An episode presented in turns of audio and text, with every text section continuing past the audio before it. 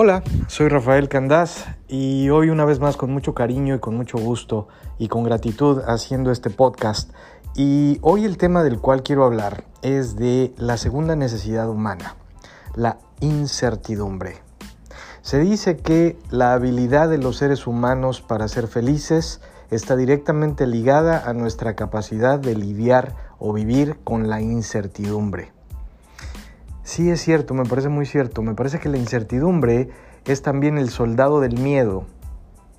El miedo, el miedo, creo que ya lo he mencionado muchas veces antes, es eh, eh, una de las, de las emociones más fuertes que podemos sentir y es inevitable porque tenemos un cerebro de 2 millones de años, el cual está programado para protegernos y nos protege por medio del miedo.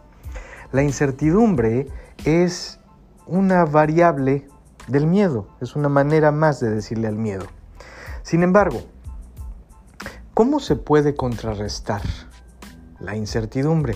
Voy a decir algo que va a sonar casi casi elemental, primario o absurdo o hasta estúpido. La incertidumbre se combate con certidumbre. Y en la medida que tienes más certidumbre, de algo, de lo que sea que te cause incertidumbre, se va mitigando y por alguna mágica razón te vas volviendo más fuerte y más consistente y más entusiasmado y más ilusionado y ese miedo se empieza a transformar en energía y en creatividad y en luz. ¿Qué se necesita? Entender el miedo, entender la raíz de los miedos y entender que el no tomar acciones debería causar más miedo que el sí tomarlas. El quedarse estático y vivir en el miedo o en la incertidumbre, esa es la parte dolorosa. Pero en la medida que uno toma acción definitiva, decisiva, consistente, eh, fuerte, en la medida que se toma acción, que por cierto, la mejor medida para saber si ya se tomó una decisión es la acción que se toma como consecuencia. Si tú puedes decir que has decidido algo, pero si no tomas acción, realmente no has decidido nada. Las acciones son el verdadero eh, forma de medir las decisiones. Así que, ¿cómo lo haces? ¿Cómo te das certidumbre? Bueno, obviamente cada caso es diferente. Cada hecho en particular tiene sus propias particularidades, valga la expresión. Pero la realidad es que el miedo siempre es a algunas cosas que son muy únicas y muy universales. Tenemos miedo a fracasar, tenemos miedo a no ser lo suficiente y que por lo tanto no nos quieran. Ese es uno de los grandes miedos de la humanidad fracasar y por lo tanto no ser suficientes y que por lo tanto no nos quieran, o sea, no tener amor. Sin embargo, lo que contrarresta eso, a veces en muchos casos, son una serie de acciones que nos van dando certidumbre y que nos van dando esa idea de que por hacer cosas vamos a ser suficientes y que por ser suficientes vamos a tener amor. Y por eso construimos, y por eso crecemos, y por eso hacemos cosas buenas. Lo que se entienda por bueno. Más bien, por eso hacemos cosas. Para ver si al hacer esas cosas nos volvemos más relevantes ante los ojos de quien queremos que nos quiera. Siguiendo en el tópico, la incertidumbre es horrible, es espantosa, es lo que detiene a la humanidad, es lo que te influencia a no hacer o a no hacer bueno, a no hacer cosas productivas, grandes. Es lo que te limita. Esas son precisamente las creencias que te limitan. No puedo, no va a salir, no va a funcionar. Así me lo dijeron. Voy a fracasar, se van a burlar de mí, me van a rechazar. Eso es la incertidumbre.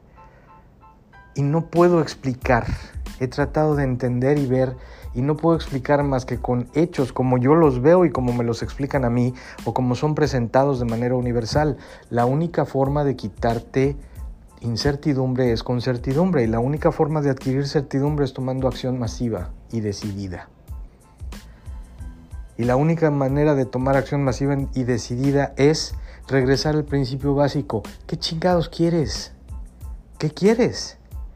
Y lo segundo, que es donde cuando yo pregunto en sesiones específicas a alguien, ¿qué quieres? Primero me dan una serie de, eh, usualmente, escucho una serie de situaciones o de objetivos o de propósitos, todos válidos. Pero cuando la cosa se pone un poco más interesante o más intensa, o cuando la persona en cuestión o el grupo de personas en cuestión tienen que pensar más acerca de su respuesta, es ¿y para qué quieres lo que dices que quieres? Ejemplo, si alguien dice lo que quiero es placer y éxtasis. Quiero vivir en el placer y en el éxtasis. Ah, ok, perfecto, muy válido, muy válido. Y entonces pregunto, ¿para qué? Pudiera parecer una pregunta absurda. ¿Quién no va a querer vivir en el éxito, en el éxtasis, en la paz, en la alegría, en la abundancia, en la felicidad, en el amor, en la armonía? Claro, claro, todas esas cosas. Pero ¿para qué? Pues porque se siente uno bien. Ok, ¿y por qué esas cosas te hacen sentir bien? Y cuando empezamos a analizar por qué eh, eh, hablamos de esos propósitos, entonces se vuelve tan interesante ver la contraparte que lo único que es es que decimos lo, lo positivo de los antónimos de lo negativo. Decimos que queremos paz porque no queremos conflicto. Decimos que queremos riqueza porque no queremos pobreza. Decimos que queremos amor porque no queremos odio. Y entonces, cuando va rascando un poco más en estas sesiones, uno se da cuenta que lo que queremos es lo que no lo que lo que queremos es no regresar a lo que ya tuvimos, porque lo que ya tuvimos nos duele y nos da miedo. Quitémonos los pinches miedos, somos dueños de nuestra vida, somos dueños de nuestro destino. Lo único que hace el miedo es detenerte.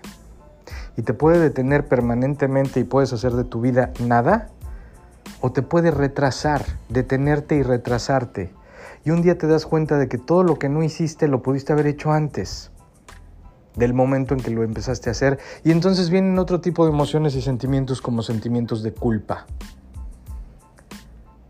La incertidumbre es muy buena y es una necesidad muy bonita en el aspecto de variedad. Necesitamos tener variedad en la vida, pero si lo que la incertidumbre te trae es miedo, párate enfrente del miedo y piensa, ¿qué va a pasar si no haces lo que quieres hacer? Eso sí te debe dar miedo. Usa el miedo a tu favor. Y anímate. Tú eres dueño de tu vida, pase lo que pase o se diga lo que se diga. Los quiero mucho y nos escuchamos después. Bye.